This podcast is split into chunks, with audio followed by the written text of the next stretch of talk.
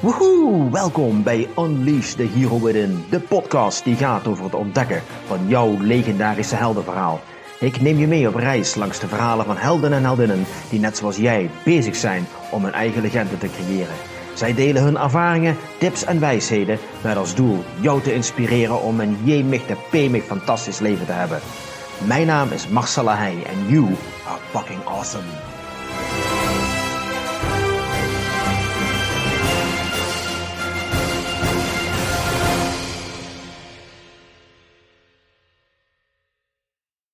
Goedemiddag en welkom bij een nieuwe aflevering van Unleash the Hero Within. En vandaag heb ik een heel bijzonder interview. Ik moet zeggen, elk interview is natuurlijk wel bijzonder, maar dit is wel een heel mooi interview eigenlijk, want ik was me gisteren te voorbereid op dit gesprek. En ik was naar de website gegaan van mijn gast en ik heb haar eh, e-book eh, gedownload. 60 pagina's lang met waardevolle content. En dan vraag je je misschien af, waar gaan we het vandaag over hebben? Nou, vandaag gaan we het hebben over hoe jij jouw impact kunt vergroten. En hoe belangrijk is dat nou? Want jij hebt ook een droom, jij hebt een bepaalde missie. En ja, die wil je toch uitdragen. Dus hoe kun jij jouw missie groter laten zijn in jouw leven? Maar vooral, welke obstakels kom je eigenlijk tegen terwijl je die missie aan het leven bent? Hoe ga je om met weerstand? Hoe ga je om met angst? Welke taal gebruik je eigenlijk tegen jezelf en tegen de wereld? En al die ingrediënten, daar gaan we het vandaag over hebben. Want vandaag zit ik in Maastricht en vandaag ben ik te gast bij Maaike Rotteveel en zij is een expert op dit gebied. Heeft een fantastisch e-book over, uh, over geschreven. Ga het vooral even checken op haar website. Ik zal het straks uh, hieronder erbij zetten. Maaike, welkom. Ja, wat een mooie inleiding, dankjewel. Nou, mooi. Ik ben helemaal vereerd. Nou, uh, dan, nou, fijn om te horen inderdaad. Uh, dankjewel. Dan hoeven we die niet meer aan te gaan passen. Nee, nee. Um, ja, een heel bijzonder onderwerp waar we het over gaan hebben. Hoe is dit op jouw pad gekomen? Hoe is dit jouw missie geworden eigenlijk? Hoe is dit mijn missie geworden? Wauw, ja, dat is eigenlijk gegroeid ben als kind altijd erg uh, geïnteresseerd geweest in, uh, in andere mensen. Meer in de zin, wat kan ik voor de anderen doen? Altijd willen helpen, altijd voor klaar willen staan. Ik kon er ook heel slecht tegen als uh, iemand gepest werd of als iemand ziek was, wilde ik voor zorgen. Liefst bleef ik dan ook thuis voor diegene zorgen. En um, dus ik had altijd de droom, later als ik oud word, dan wil ik verpleegkundig worden. En uh, nou, dat, dat leek gewoon mijn roeping. Dat ga ik worden. Ja, toen het zover was, weet ik nog, zat ik op de middelbare school zat ik. En toen ga je keuzes maken welke richting je op wil gaan. En, en toen werkte ik bij Vijverdal. Dat is uh, een, zorgcentrum voor psychische zieke mensen. En um, ik werkte toen in de. En ik was daar de kamers aan het schoonmaken van al die mensen die verzorgd werden. Die kregen bijna geen aandacht van die verpleegkundigen. En ik denk, ja, maar dat wil ik niet. Ik wil aandacht kunnen geven. Ik wil voor die mensen zijn. En uiteraard was ik nog te jong om in te zien dat zij gewoon tijdgebrek hadden om echt voor die mensen klaar te staan. Maar ik had zoiets, nee, maar zo zie ik mijzelf niet als verpleegkundige. Maar ik had al mijn, vakken, mijn vakkenpakket al, nou ja, daarop ingesteld. Wat dan? Wat ga ik doen? Verpleegkundige word ik niet meer. Ik heb nog naar fysiotherapie gekeken, maar daar scheikunde voor nodig. Nou, dat was al sowieso niet mijn ding. Ja, toen ben ik uh, facility management gaan studeren, wat totaal niks te maken heeft met enige zorg of whatever. Maar ik wist het gewoon niet. Maar ergens knaagt er toch altijd iets aan je dat je iets aan het doen bent wat niet helemaal bij je past. En ben ik in, uh, terechtgekomen in heel veel communicatiefuncties. Uh, nou ja, daar gaat, draait ook alles om communiceren met, je, met de ander. Dus op een of andere manier was ik toch wel weer bezig met, een, met verbinden. Met eigenlijk wat jij ook heel mooi doet. Ook op plekken waar ik werkte. Ik was ook altijd met collega's bezig. Probeerde dus uh, ja, te triggeren om, uh, om na te denken wat ze wilden. Dus ik was blijkbaar heel erg bezig om met anderen te doen. Projecteerde het nog niet heel erg op mezelf.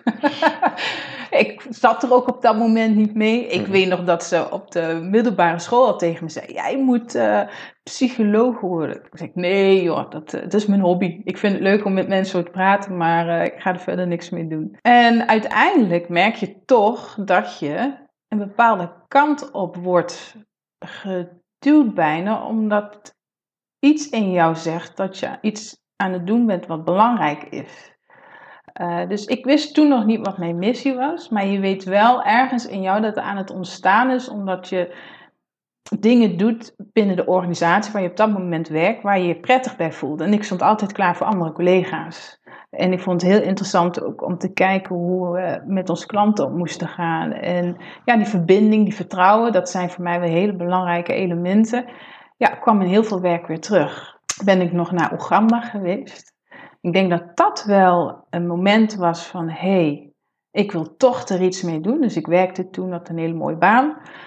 En ik zat bij een, uh, de Rotary Club, dat is de Rotary voor jongeren. En we organiseerden diverse evenementen om geld op te, op binnen te halen voor een goed doel.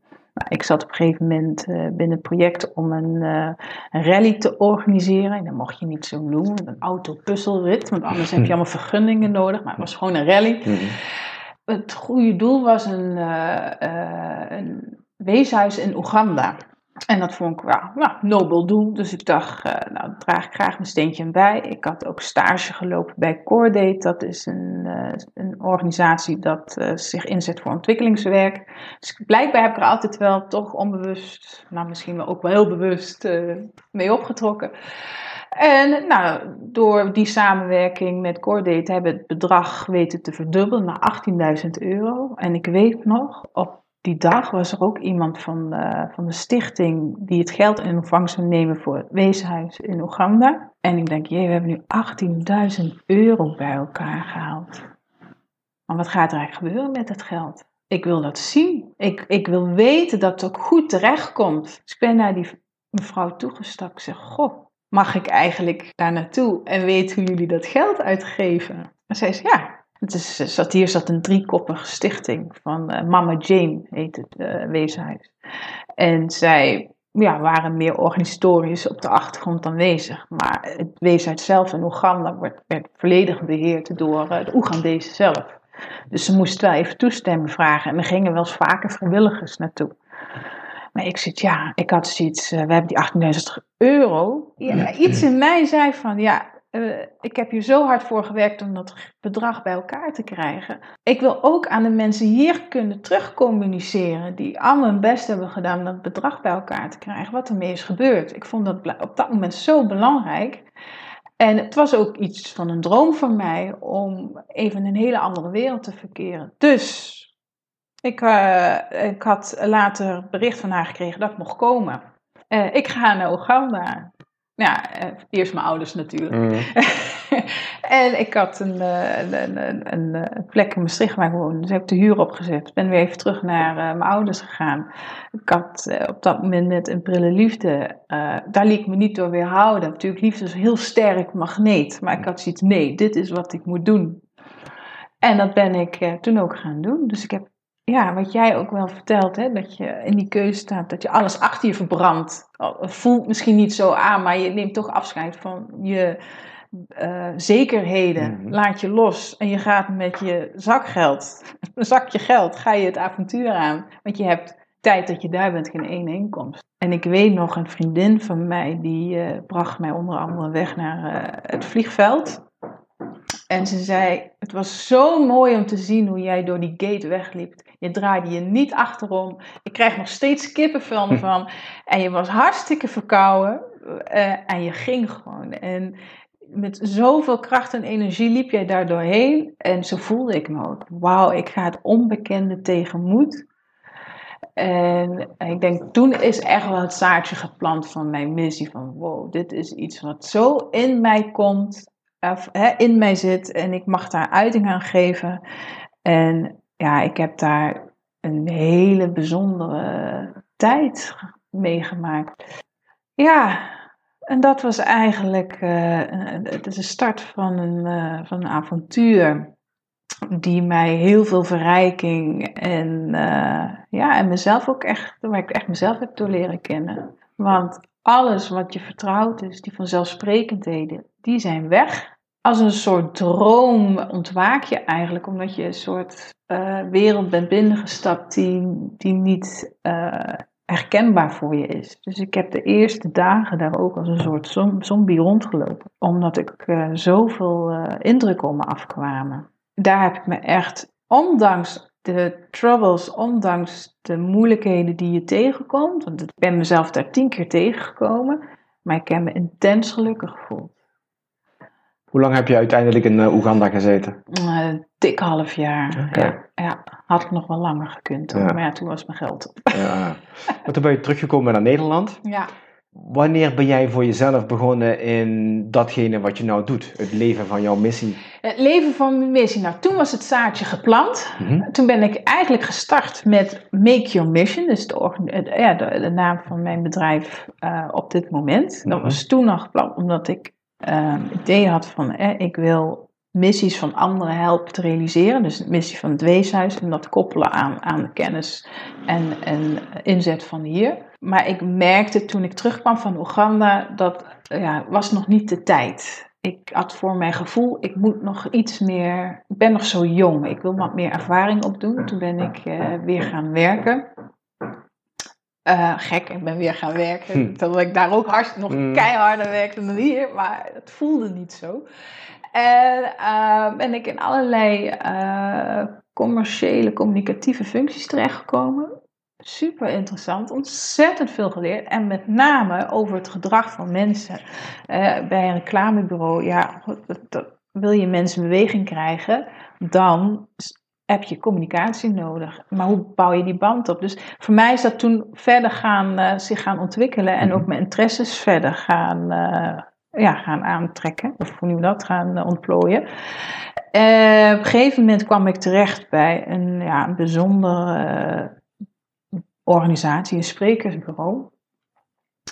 En nou, dat, dat was voor mij, iedere spreker die ik sprak, was voor mij een ja, één op één college. Wat jij eigenlijk ook met deze podcast allemaal ervaart, had ik ook. Ja. En ik sprak zoveel verschillende mensen en ik leerde iedere keer weer zoveel interessants bij. En met name ook over hoe mensen zijn, hoe ze zich gedragen, uh, waar ze tegenaan lopen. Want bij sprekers werden in, die tijd ook erg gevraagd van, goh, we zitten ergens mee. En je zoekt de kennis van buitenaf bij een bedrijf of een organisatie om een spreker in te huren. Dus ik was ook heel erg op de hoogte wat er op dat moment allemaal ook gebeurde. En één onderwerp wat mij enorm trok was transities, de veranderingen. Mhm.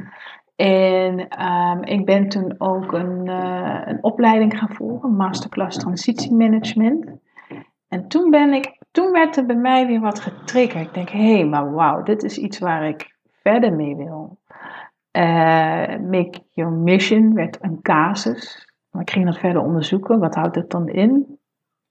Oké, nu is het tijd om nu echt voor mezelf te beginnen, die stap te zetten. En het mooie was dat ik toen ik die beslissing nam, want ik wist dat die eraan zou komen, ergens voel je dat, hè, van ooit ga je die stap zetten. En ik heb altijd gedacht dat ik precies wist, oké, dan, dan ga ik dat doen. Maar op een gegeven moment ik, uh, merkte ik gewoon dat ik die stap moest zetten, zonder dat ik wist wat ik ging doen. Omdat ik anders niet zou ontdekken als je nog te veel vasthoudt aan hetgeen waar je mee bezig bent. Dus dat werk wat ik had bij het dat vond ik een uh, hele mooie baan. Dus maar dat vroeg ook veel van mij. Dus waardoor ik geen ruimte had om die andere kant van mij te mhm. onderzoeken. Maar op een gegeven moment kom je een soort, soort spanningsveld. spanningsveld terecht. Dat je denkt, oké, maar ik kan pas dat ene gaan doen als ik het andere loslaat. Ik kan niet beide gaan doen. Want als ik iets doe, wil ik gewoon 100% voor gaan. En anders lukt het me niet. En nou, dus heb ik die keuze gemaakt van oké, ik zeg mijn baan op. En zonder dat ik weet, weet van wat ik ging doen. Ik had geen opdrachten in het verschiet. Ik wist helemaal niks. Alleen dat ik dat moest loslaten om te ontdekken wat ik wilde. Ja, en dan, begin, begint de reis. Ja, we gingen nog, het was heel mooi. We hadden net op dat moment een lange reis geboekt naar Vietnam en Cambodja. Dus dat kwam heel mooi uit. Maar ja, meestal klopt dat toch altijd.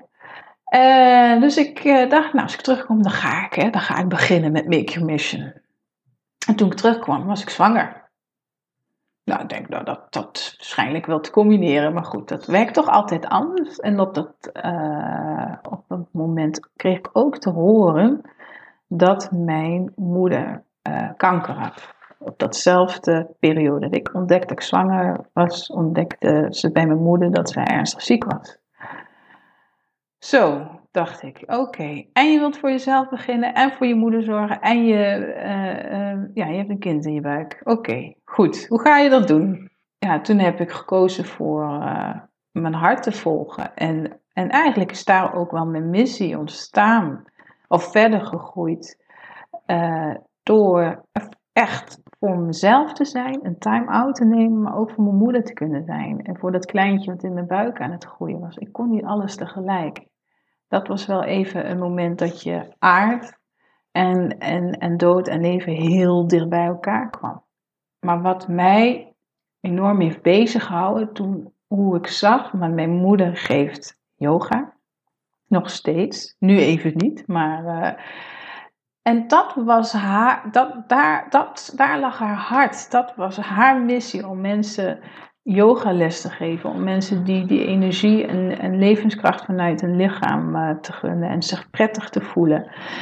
En omdat ze dat doel had, zag ik ook in hoe belangrijk het is dat je iets hebt waar, je, waar wat groter is dan jezelf. He, je, je missie waar je echt voor gaat. Ik denk, god, dat is dus wat ervoor zorgt dat je ook veel weerbaarder bent en veel gemotiveerder bent om voor ergens te gaan. Als, ik, als zij dit niet had, vroeg ik me wel eens af of nog steeds van had ze dan, was ze dan zo, zo sterk eruit gekomen. Ze leeft nog steeds en uh, dat doet ze fantastisch. Ze heeft alle behandelingen ondergaan en stamceltransplantatie. En uh, ja, dat was voor mij echt wel een, een eye-opener hoe belangrijk het is dat iedereen invulling kan geven aan hun eigen missie.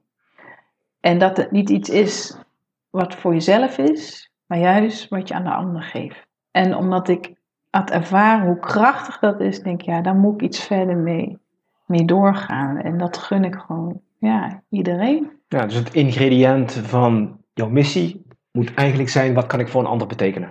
Ja, omdat het bij mij ook een hele duidelijk gevoel, gevoel is van, ja, waarom zou ik, je wilt geven aan de ander? Ja, ja natuurlijk. Geven is het mooiste wat er is. Ja, en, dat, en als ik kijk naar, naar de mensen om me heen die ik spreek, waar ze ook vandaan komen, Oeganda of, uh, of hier, de essentie is hetzelfde. Het is niet voor jezelf, het is wat je kan doen voor de ander. En een ander voorbeeld was mijn, mijn oma. Die, was, die heeft een hele nare ziekte, ook had ook kanker gehad, maar die heeft een hele nare strijd gehad. Maar ik weet nog, ze had een zus waar ze voor zorgde, die was ja, die, die had zorg nodig. Die had ook maar één been. Ik ken er ook maar met één been. En die stierf voor haar. En toen zei zij: Oh, ik heb voor niemand meer, ik kan voor niemand meer zorgen. Ik ben voor niemand meer echt relevant. Dus die relevantie die je voor de ander hebt, is bij ons ook een soort voedsel voor je bestaansrecht. En dat heb ik zo in mijn leven zo een paar keer mogen ervaren en, en zien en hoe belangrijk dat is. En wat, maar dat, wekt ook hele diepe emoties bij je op. angst is natuurlijk de angst om te verliezen, maar ook angst om er niet toe te doen, er niet belangrijk te hoeven zijn. En ik denk dat we daar heel erg mee worstelen op dit moment.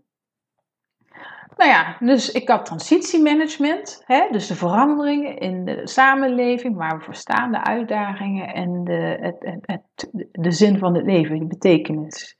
En ik dacht, ja, dat, dat breng ik eigenlijk samen, omdat als we willen veranderen, moet het nut voor ons hebben.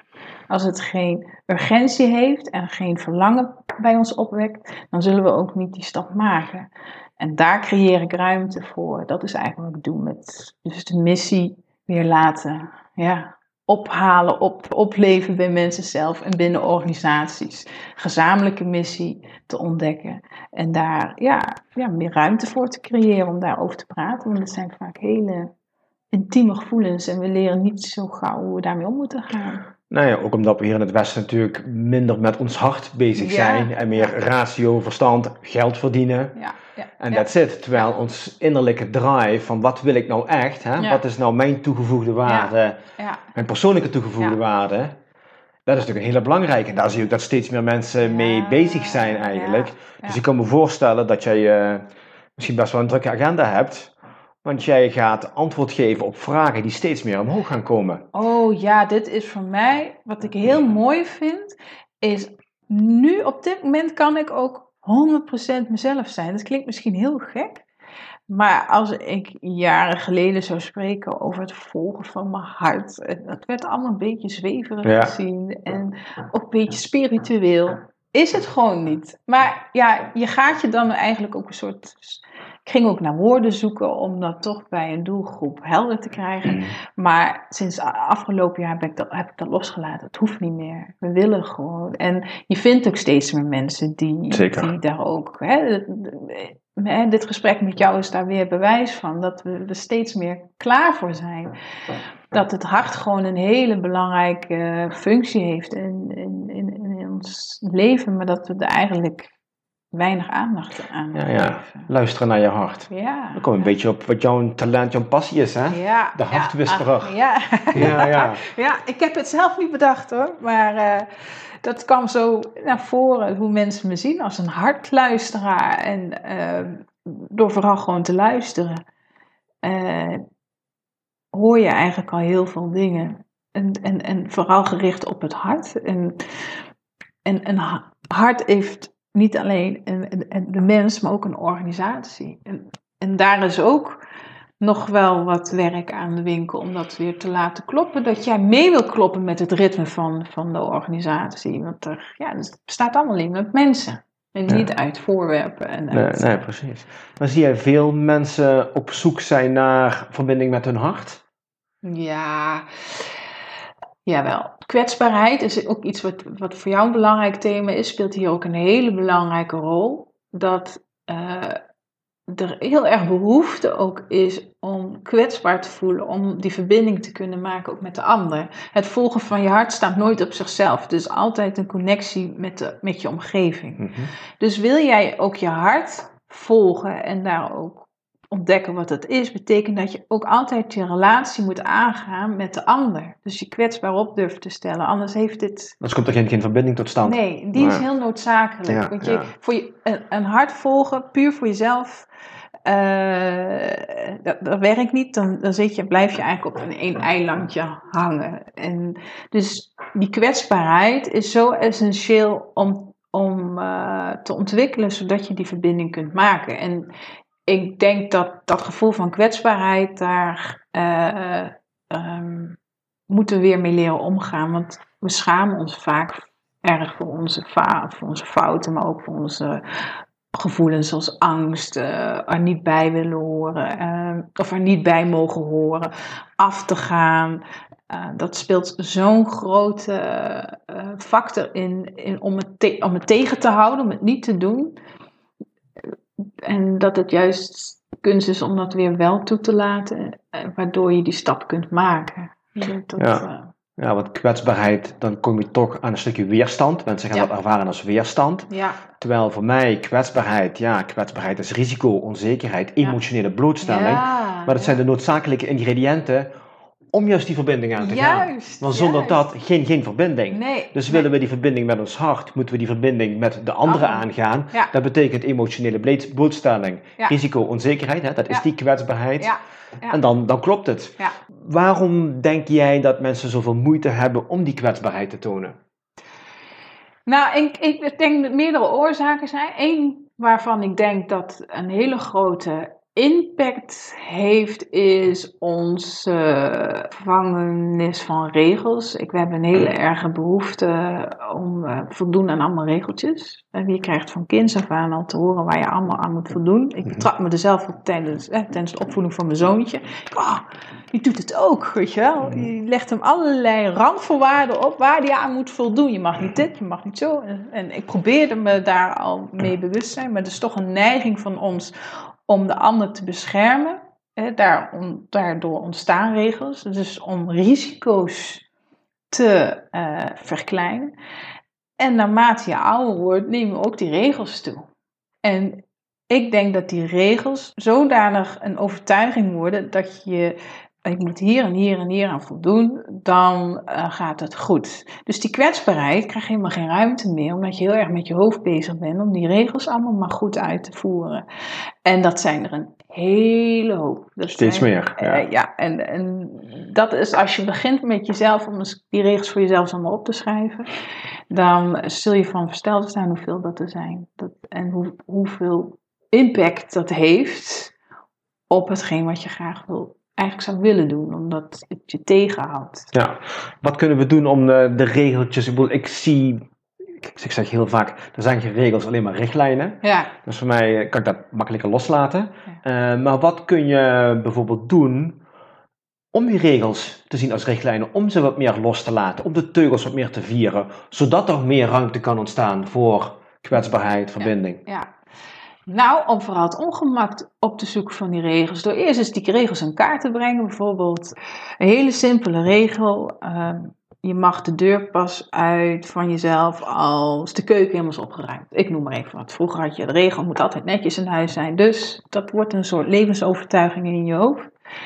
Door eens een keer de deur achter je dicht te doen, zonder de keuken op te ruimen. Dat zijn hele simpele voorbeelden, maar, je, maar het creëert een heel ongemakkelijk gevoel bij je. Weerstand oproepen dus. Juist, je moet die weerstand gaan opzoeken op hele simpele gebieden. Want als je meteen zegt, eh, ik ga voor mijn grote droom en spring in het diep en je zoekt dan de weerstand op, dan is de kans veel groter dat je weer eh, terug wordt gevlogen. Ja, is de weerstand te groot. Ja. Ja.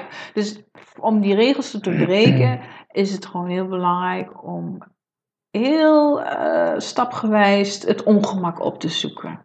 Dus eh, misschien ook om ehm, eens naar buiten te gaan. Eh, het kan voor één iemand zijn om twee paar verschillende schoenen te dragen. Ik zeg misschien Mhm. hele gekke dingen, maar ja, dat gewoon te ervaren van het ongemak. En dat ongemak eigenlijk ja, een beetje te gaan vertrouwen als iets goeds. Want er gebeurt helemaal niks als je twee verschillende paar schoenen aangaat. Ja, je Er gebeurt ook helemaal niks als je de deur uitloopt en de keuken is niet opgeruimd. Ja. Daar vertrouwen mee te raken. Dat die regels eigenlijk eh, eh, eh, niet zorgen dat iets fout of goed gaat. Dat is iets wat in je hoofd zit. En wil je je hart volgen, dan heb je die regels. Eh, ja, dan zijn het meer richtlijnen. Ja, dan Ja. kun je het gebruiken. Ik hou van een schoon of goed huis, maar het beperkt me niet in wat ik graag zou willen doen. Nee, nee. nee, maar dat is ook. En vroeger werden we natuurlijk opgevoed dat als je de regels niet volgt, werd je gestraft. Juist. En dat werd er gewoon ingeramd, als het ware. Ja. Dat begon op de Ja. lagere school. Ja, hè, ook op het werk, als je je targets niet haalt, dan Ja. krijg je geen bonus. Dus Ja. het hele regeltjes met straffen ja. is natuurlijk een systeem wat gewoon in ons DNA zit bijna. Ja. Dus om daar uit te stappen, om je niet te houden aan de regeltjes, dan ga je je hele brein in de war brengen. En je zegt, what the fuck is going on? Terwijl dat eigenlijk hetgene is wat er nodig is om verder te komen in jouw verhaal. Ja. Ja. In die verbinding. Ja, Ja, nou, ik kan me voorstellen dat dat. Ja, ik denk ook volgens mij dat we in een tijd zijn beland waarbij we zelf ervaren, en zeker nou met het hele corona Ja. gebeuren, is allemaal regeltjes. er komen nog Ik- meer regels bij. Ik zie alleen maar weerstand. ja, Ik zie Ja. alleen maar weerstand optreden. Dus we zullen die regeltjes moeten gaan breken. Dus de weerstand zal opgevoerd moeten worden, zodat de regeltjes doorbroken kunnen worden en we eindelijk naar meer openheid gaan. ja, ja, regels heeft, is een fascinerend iets. En het, mo- het- we houden er ons ook aan. Terwijl het niet altijd... Hè, als je, een heel gek voorbeeld, maar stel je hebt die controle dat je huis altijd netjes moet zijn. Die regels. Hè, van dit moet gebeuren, bed moet opgemaakt. Dat je zo eh, je tijd ook wordt, wordt in beslag wordt genomen door die regels, dat je helemaal geen tijd hebt. Bijvoorbeeld hè, in, in de periode dat ik mensen heb gecoacht, dat, dat ze gewoon achterkwamen, maar ik heb geen mis tijd met mijn gezin hierdoor.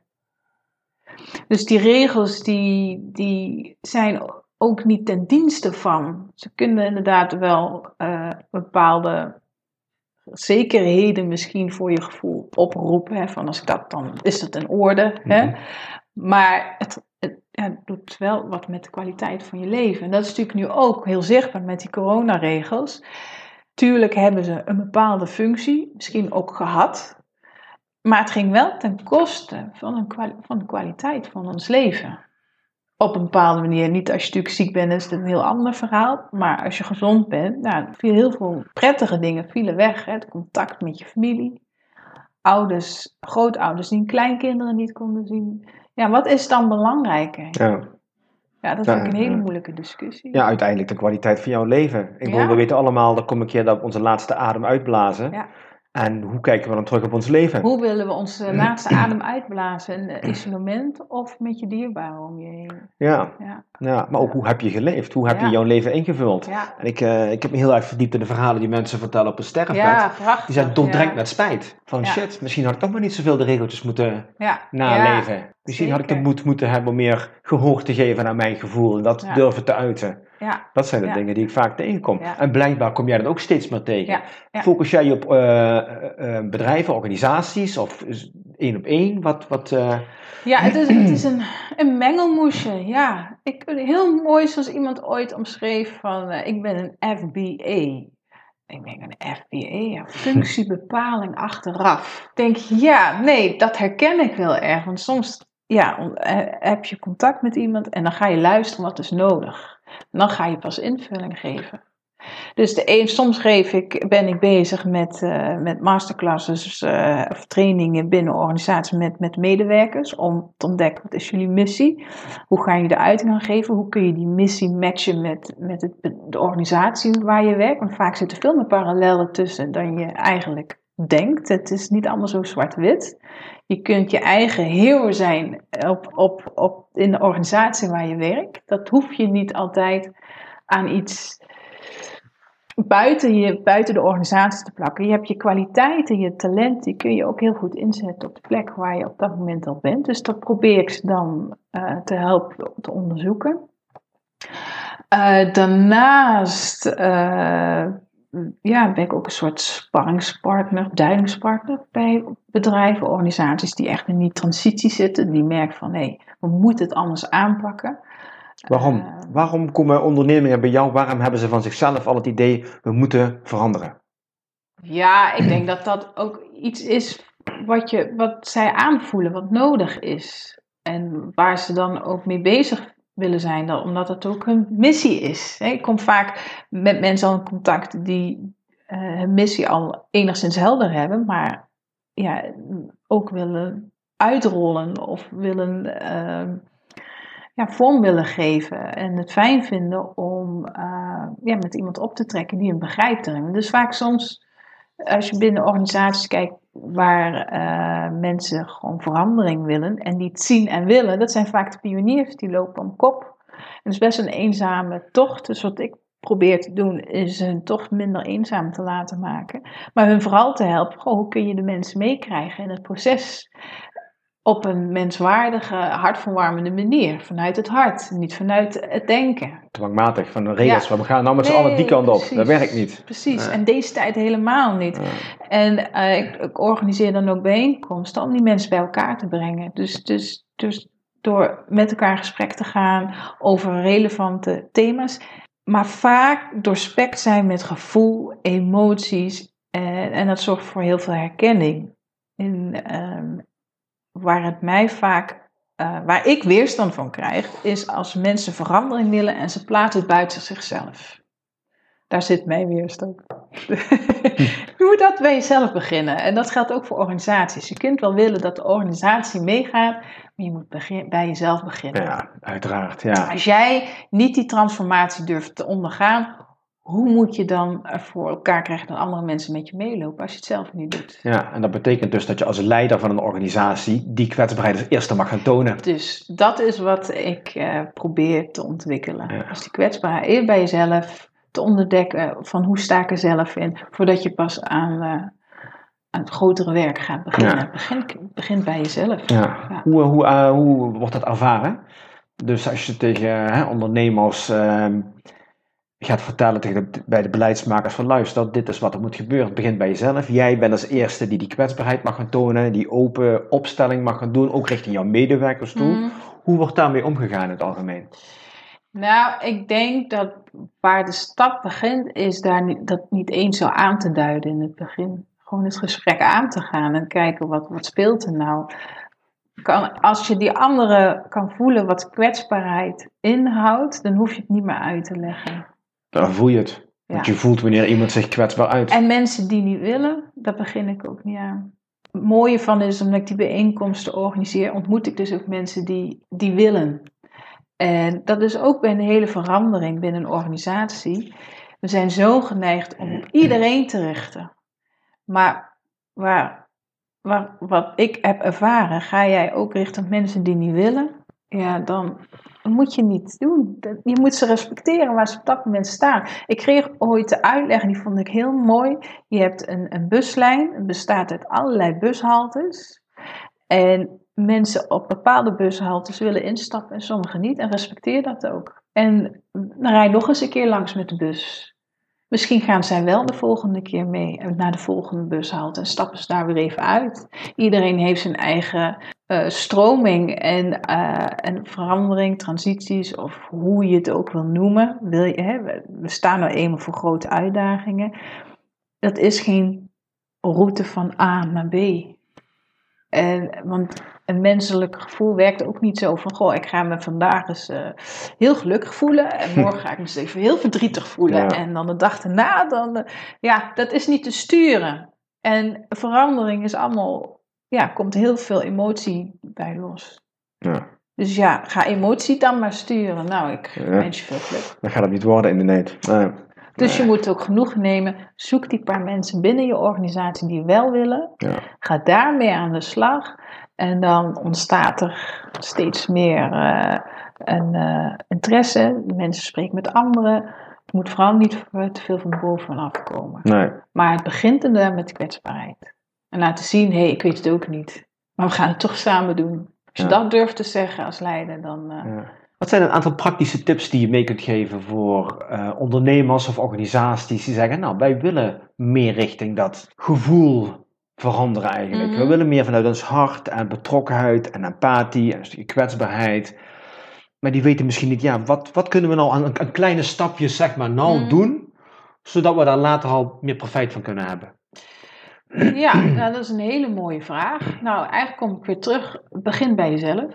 Mhm. Ik denk, als je als ondernemer dit al voelt, van, eh, eh, of als, als manager binnen een organisatie, hey, we moeten, eh, ik voel dat we meer contact moeten maken met wie we zijn en wat we willen. Wat is onze missie? Hoe gaan we daar vorm aan geven? Is eerst te begin van hoe sta ik er zelf in? Wil ik dit ook echt? Is het iets, of is het iets wat ik denk dat we moeten? En dat is al een groot verschil. Als je denkt dat je moet, eh, dan zit je te veel nog in je hoofd. En dan kan het een beslissing zijn die misschien wel noodzakelijk is, maar en op korte termijn werkt. Maar iets wat je eigenlijk wil vanuit je hart, dat is toch iets meer voor lange termijn. Mhm. Dus ik denk dat het heel belangrijk is om te beginnen van, oké, ik voel dat er iets moet gebeuren. Begin dan eens te ontdekken van, ja, maar waarom eh, merk ik dat we, dat we verandering moeten? Stap 2 is ehm, op zoek te gaan naar mensen binnen je organisaties die hier ook zo over voelen. En dat hoeft niet je eh, mede, eh, of noem een andere manager te zijn, of, eh, maar mag ook totaal iemand anders zijn waarvan je, waar gewoon je een goede klik mee hebt. En durf daar gewoon open over te zijn wat je, wat je op dit moment ervaart. En bespreekbaar maken. Dat is denk ik wel heel belangrijk. Dus dat je op zoek gaat naar eh, ehm, ja, mede-compagnons, zeg maar, mede... eh, Reisgenoten. reisgenoten, Ja. ja, die, die ook die weg willen ingaan. Want je gaat het onbekende tegemoet. Ja. Dat is altijd eng, dat is altijd eh, angstig. En dan de derde, blijf niet binnen je organisatie, maar ga op zoek naar reisgenoten buiten je organisatie. En wat, wat altijd heel mooi werkt, is om een, een totaal andere branche, totaal ander veld te gaan onderzoeken. Dus blijf niet in je eigen kringetje lopen, in je eigen eh, pilaar of organisatie of waar je op dat moment staat. Nee. Spring eens naar de andere kant. Ja. Zoek bijvoorbeeld met kunstenaars contact. Die zijn heel goed vaak in, eh, in het verwoorden en het verbeelden van gevoel. Eh, storytelling is daar ook een heel prachtig eh, middel voor. Dus ga op zoek buiten je, je organisatie naar reisgenoten die het voor jou con- concreter kunnen maken, zichtbaar kunnen maken, maar ook jou kunnen helpen om de volgende stap te kunnen zetten. En dan heb je wel de basis van, eh, ja, om, om echt een, ja, dat, het hart weer te ontdekken wat dat inhoudt. Ja, het lijkt mij dat dat ook de, het enige pad is wat je nog kunt bewandelen naar de toekomst toe. Mhm. Ik wil mensen zijn, jouw klanten, los van je, van je Mhm. personeel, maar jouw klanten willen ook gewoon verbinding. Ja, Jouw, jouw klanten willen ook, je klaar met, ja met het verhaal. neem ze mee op reis. Ja, Neem precies. ze mee, dat Ja. hartstikke leuk. Ja, storytelling om de hoek kijken, inderdaad. Neem ze inderdaad mee op die reis. Mensen Ja. vinden dat mooi. En je tipte net al het woord eh, angst aan. ja. Ehm, ja, verandering gaat nou eenmaal gepaard met angst. Hè. Er komt een hoop weerstand bij, eh, bang voor verandering. Ja, kan me ja, me voorstellen.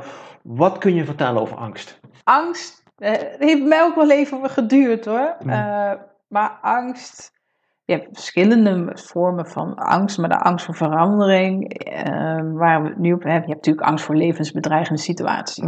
Goed, die angst moet je serieus nemen. maar die is ook echt, ja. Uh, en dat is fysieke angst. Waar wij heel veel mee te maken hebben. En waar corona zeg maar heel een beetje in het midden ligt. Want dat is natuurlijk ook een fysieke angst dat je ziek wordt. Dus dat, dat, dat terzijde. Maar heel veel van onze angsten zitten in ons brein, in ons hoofd. Omdat, kijk, ons brein, we hebben nog een heel oud brein. Daar moeten we heel zuinig mee zijn. Die komt nog uit de, ja, de eerste mensheid, zeg maar. Die hebben we nog steeds. Maar die heeft dus ook nog steeds de gebruiken van, van toen. Dus we hebben een soort sensor in ons hoofd die voortdurend op zoek is naar angst. Nou, als het fysieke angst ontbreekt, gaat het dus op zoek naar ja, mentale angst. Angst die in ons hoofd uh, leeft. Die is ook relevant. Hè? Je wilt erbij horen, want ja, als je er niet bij hoort, is de kans op vereenzaming en sterven in je eentje heel groot. heel realistisch mhm, ook. Mhm. Maar omdat we niks anders hebben, projecteren we al onze sensoren op onze mentale angst. En wat mij, uh, wat, wat ik zo bijzonder vind, is dat de angst dus, de allerbelangrijkste boodschap van angst is dat je bang bent om te verliezen wat je belangrijk vindt. Dus eigenlijk vertelt angst jou wat, jij, wat voor jou belangrijk is. Dus je kunt twee dingen doen. Of je kunt je weglopen van de angst. In feite ook toegeven aan je angst. Want je wilt het niet onder ogen komen. Dus je gaat er alles aan doen om er vanaf te komen. Waardoor je dus niet in contact staat met jezelf. Maar eigenlijk heel erg bezig bent met uh, die angstgevoelens niet meer te ervaren. Maar ja, het zit in je hoofd. Ja, vlucht, vlucht maar eens voor je hoofd. Mij lukt het niet. Nee. Uh, maar je kunt ook zeggen, oké, wat voor boodschap heeft angst mij te vertellen? Waarom ben ik zo bang om voor aap te staan? Uh, nou, misschien omdat het juist heel belangrijk is wat je te vertellen hebt. Maar omdat je bang bent dat je niet serieus wordt genomen. Hè? Dat, dus doe je het maar niet. Ja. Terwijl je eigenlijk datgene wil doen wat enorm waarde voor jou heeft. Dus daarom is, heb ik ook een soort liefdesverhouding met angst. Als ik dus mij angstig voel, dan kan ik dus twee dingen doen. Ik ga het gevecht aan met de angst, zodat ik die emoties niet hoef te voelen, maar ik weet, ze komen toch terug. Of ik ga er helemaal voor openstaan en onderzoeken, wat heeft het mij nou te vertellen? De ruimte aan geven dan hoef ik het gevecht ook niet aan.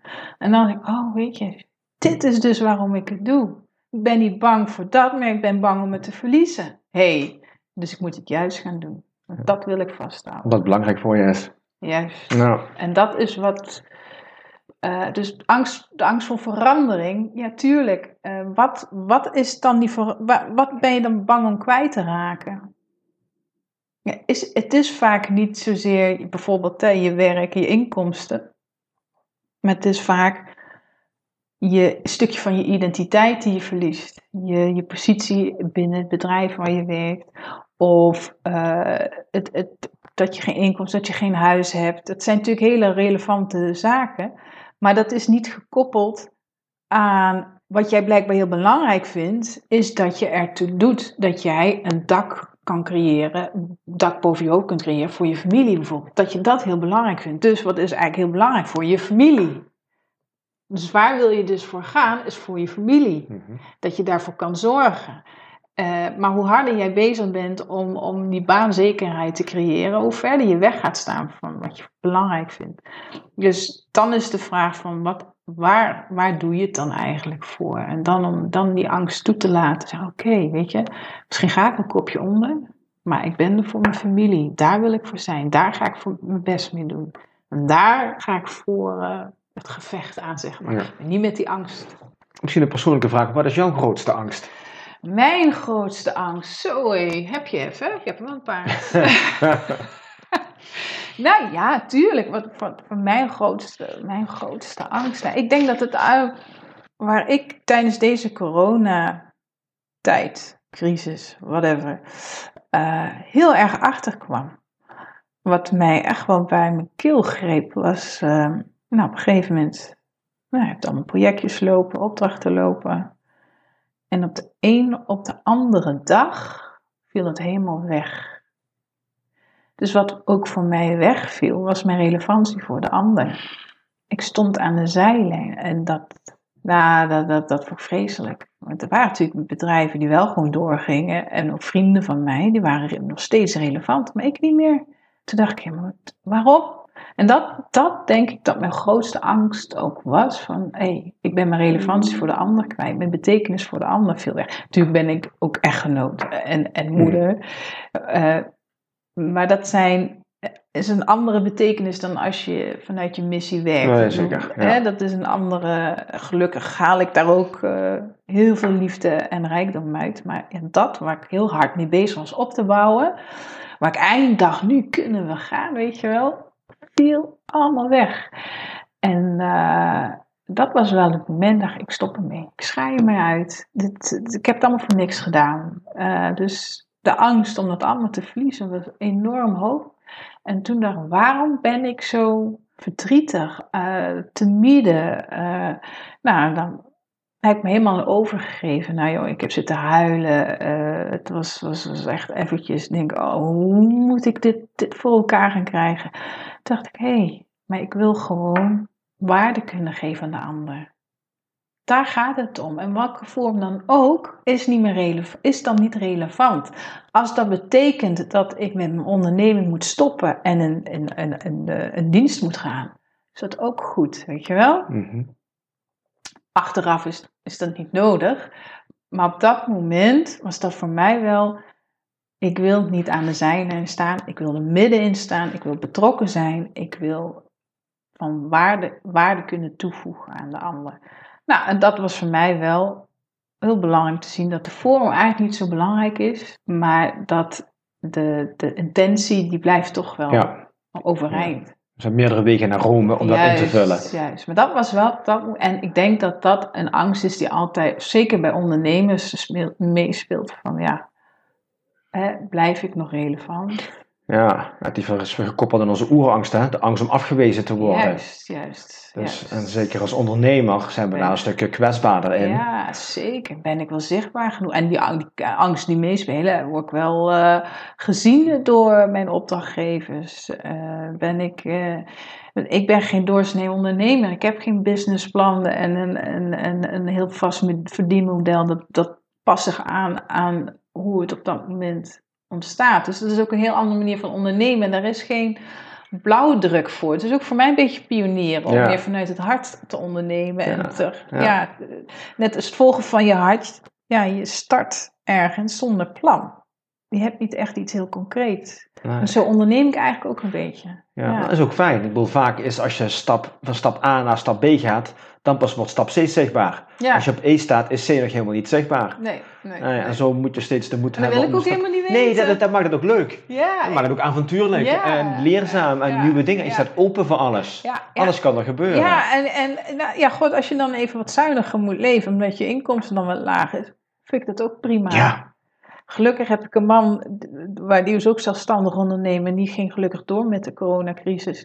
Dus dat is wel een, een zegen. Dat dat, Ja. hè, tuurlijk, je hebt wel geld nodig, hè, laten we wel realistisch zijn, om die dak boven je hoofd te hebben. Dus ik weet wat voor druk het met je meeleeft als dat ja, er niet kan zijn. Maar ja, ik heb ook ervaren hoe je kunt leven met heel weinig. Ja. Dus dat, eh, ja, d- d- dan is dat hart toch voor mij belangrijker. Nou ja, op zich is het niet goed om af en toe een stapje terug te doen. Om weer even Mm. bewust te worden van waar Ja. sta ik, waar kan ik wel van genieten. Ja, ja. Dus Ja. eh, we hebben natuurlijk in de coronatijd fantastisch weer. ja, Ja, ga eens wat meer naar buiten toe. Ga eens wat wandelen. Ga eens de natuur wat, wat nader bekijken. ja, ja, ja. Dat is ook hartstikke mooi. Dan heb je weinig nodig. En alle terrasjes zijn toch dicht. Oké, nu zijn ze weer nou, open. Precies. Ik Ja. moet zeggen, nee, ik heb ook minder hoeven uit te geven. Ja, ik, ik vond het ook allemaal niet zo spannend. Nee, nee, Nee. nee.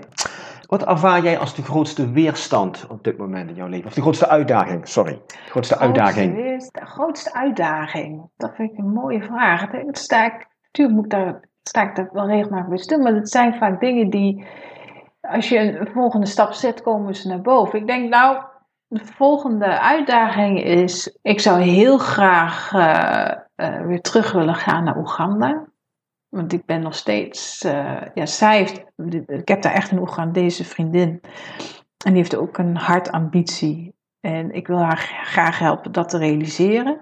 ja, en ik denk, dat, hoe ga ik haar daarmee helpen? Ik denk dat dat wel iets wat al jaren bij mij speelt. En ehm, hoe ik dat ga doen, dat je weer, ja, ga ik daar een tijdje zitten? Nou, ik heb nu een man en kind hier. Dat werkt natuurlijk niet zo. Neem ik hem mee naar Oeganda? Weet ik ook niet of dat heel handig is. Eh, ga ik dat überhaupt wel doen?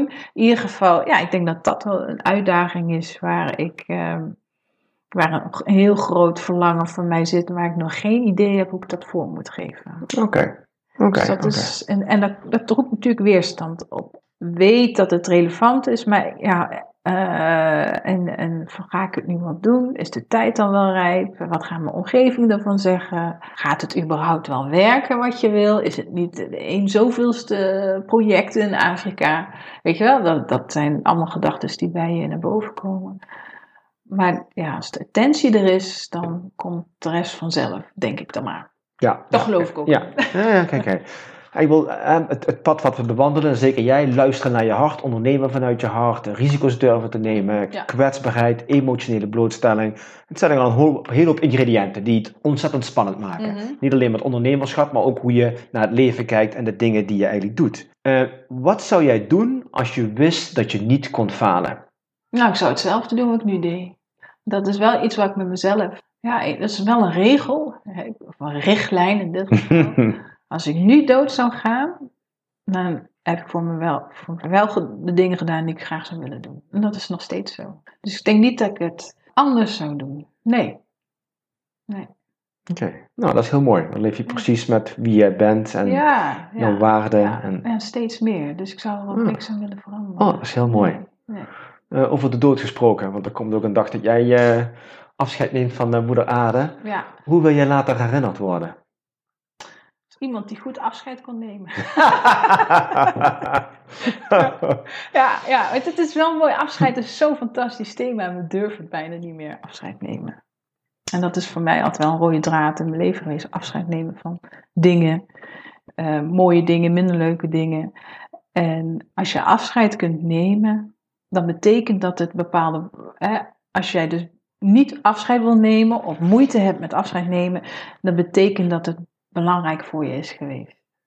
Dus als ze moeite hebben met afscheid nemen mij, betekent dat ik belangrijk ben geweest. Ja. Of misschien als ze heel makkelijk van mij afscheid kunnen nemen, nou, ook prima. Ja. Dus dat ik doorleef, gewoon, ja, ik hoef niet door te leven in, in een bepaalde manier, maar dat, ja, dat is iemand die mij, die, ja, waar ik heb leren afscheid kunnen nemen. Ja. Ja, nou ja, afscheid nemen is ook weer doorgaan naar iets nieuws, hè? Precies. Dus hoe, hoe mooi is dat? Dat is het belangrijkste. Verrijking van je leven, toch? Ja, als je nu kunt afscheid nemen van uh, ja, het oude vertrouwde, dan komt ook weer niet het nieuwe fijne op je pad. Ja. Dat is heel belangrijk. Ja, ja, absoluut, absoluut. Laatste vraag. Wat zou je mee willen geven aan de luisteraar nou die zegt, ja, ik, ik, ik, ik voel dat ik gewoon meer vanuit mijn hart wil leven, meer mm. vanuit verbinding, meer wil geven eigenlijk. Maar poeh, het is ook wel, ja, het is, het is nog niet zo makkelijk om die kwetsbaarheid te tonen. Zeker niet als je misschien in een omgeving zit mm. waarbij er vreemd opgekeken wordt als je ineens die mm. kwetsbaarheid gaat uh, vertonen. Wat zou je die nog kunnen meegeven als inspiratie, als hulp? Jij vertelde me al dat jij ja, enorm dol bent op het kijken van films. Dus, ja. Kijk, als je het niet in je directe omgeving kunt vinden, of de mensen die je helpen, of het is nog iets wat je helemaal niet kent, dat wil delen met je omgeving, dat, dat is heel logisch, want soms ben je daar ook nog niet klaar voor. Is dat nog te scherp of te angstaanjagend? En dat mag ook.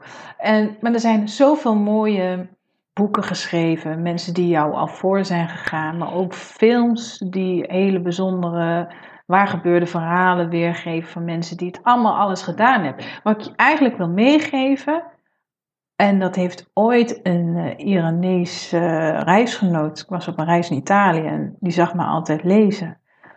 En die kwam naar me toe en die zei tegen mij, mooi dat jij leest, want alles wat een mens al heeft meegemaakt staat in de boeken.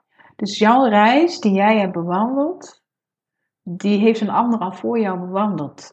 Dus als jij het nog niet te angstig vindt, of nog spannend te vinden, of nog niet helemaal duidelijk, ga, ga lezen of op, op onderzoek op films of documentaires.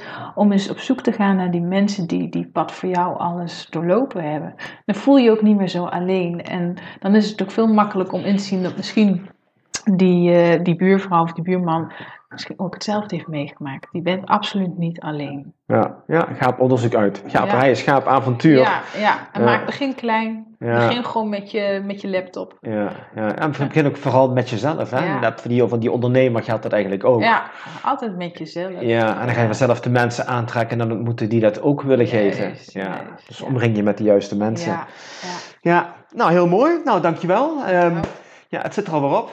Nou, ik vond, ik vond wel even doorgaan. Ja, ja, ja. Doen we dadelijk ook, onder het genot van een gezellige lunch. Ja, ja hartstikke ja, ja. doen. Hartstikke leuk. Um, ja, Maaike, hartstikke bedankt voor het uh, delen van jouw uh, verhalen en jouw inzichten. Heel en graag gedaan. Ja, ik vond het erg leuk gesprek. Dankjewel. Ja. Uh, beste luisteraar, jij ook heel bedankt voor het luisteren. Ik hoop dat je er ook van genoten hebt. Um, mocht je meer willen weten over uh, Maaike en haar werk, um, ik zal de website vermelden. Uh, makeyourmission.nl ja, makeyourmission.nl. Nou, makeyourmission.nl. Dus uh, ga vooral kijken. Ga vooral haar e-book downloaden. Erg mooi, erg mooi. Ik kan daar niet genoeg over. Uh, ja, ja, heel erg mooi. dus dankjewel voor het luisteren en ja, tot de volgende keer wel weer. Much love. Bye bye.